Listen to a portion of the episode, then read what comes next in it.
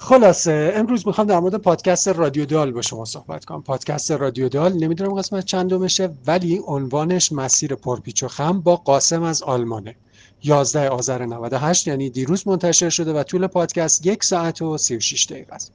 تو این قسمت از رادیو دال آرش رفته سراغ کسی که خیلی خیلی باز کیسایی که توی رادیو دال باشون صحبت کرده بود متفاوته. اگه نمی‌دونید رادیو دال چیه باید بهتون بگم که یه پادکست گفتگو محوره.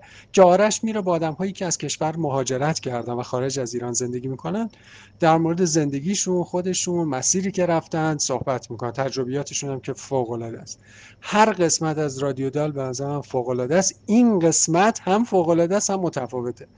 بیشتر کسایی که آرش رفته سراغشون اغلبشون از طریق تحصیل یا مدرک دانشگاهی یا اینجوری رفتن خارج از کشور. و میشه گفت اولین باره که با کسی صحبت می‌کنه که به صورت غیرقانونی و قاچاقی از کشور خارج شده.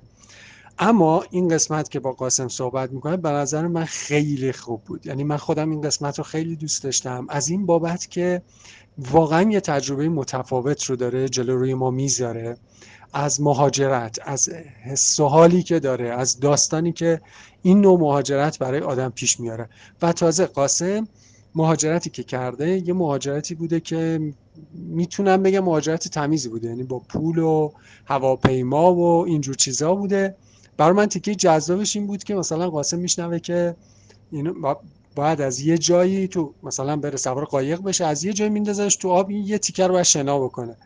بعد مثلا می‌رفته توی تهران که بوده می‌رفته کلاس زبان می‌رفته کلاس شنا که اون تیکه رو بتونه شنا بکنه و ادامه مسیر بده. خلاصه به هدفش هم برسه. هدفش هم یه زندگی ساده و بی درد سر توی مزرعه توی استرالیا بوده.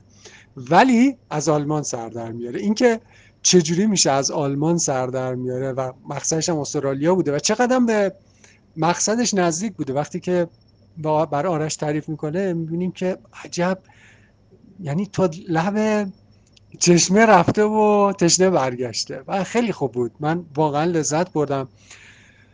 وقتی که پلیش کردم اصلا انتظار نداشتم نداشتم که انقدر خوب باشه. هرچند تو توضیحات پادکست نوشته بود که قسمت متفاوتیه ولی وقتی پلیش کردم اونقدر منو گرفت که حتی موقع شام هم همینجوری داشتم گوش می‌کردم. و ادامه می‌دادم. هم میخوردم هم گوش می‌کردم هم ادامه می‌دادم. خیلی باحال بود.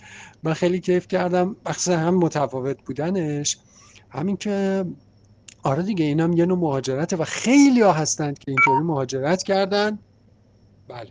من همیشه این وسط پادکست هم نمی‌دونم چه این نوتیفیکیشن ها میاد. این دفعه باتریه.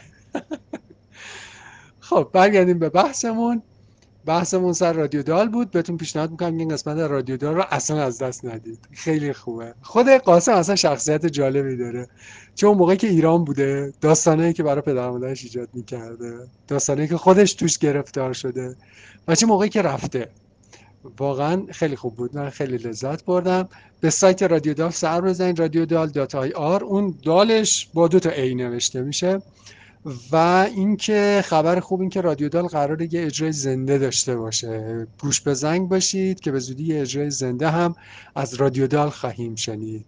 دم شما گرم. شب و روز خوبی داشته باشید.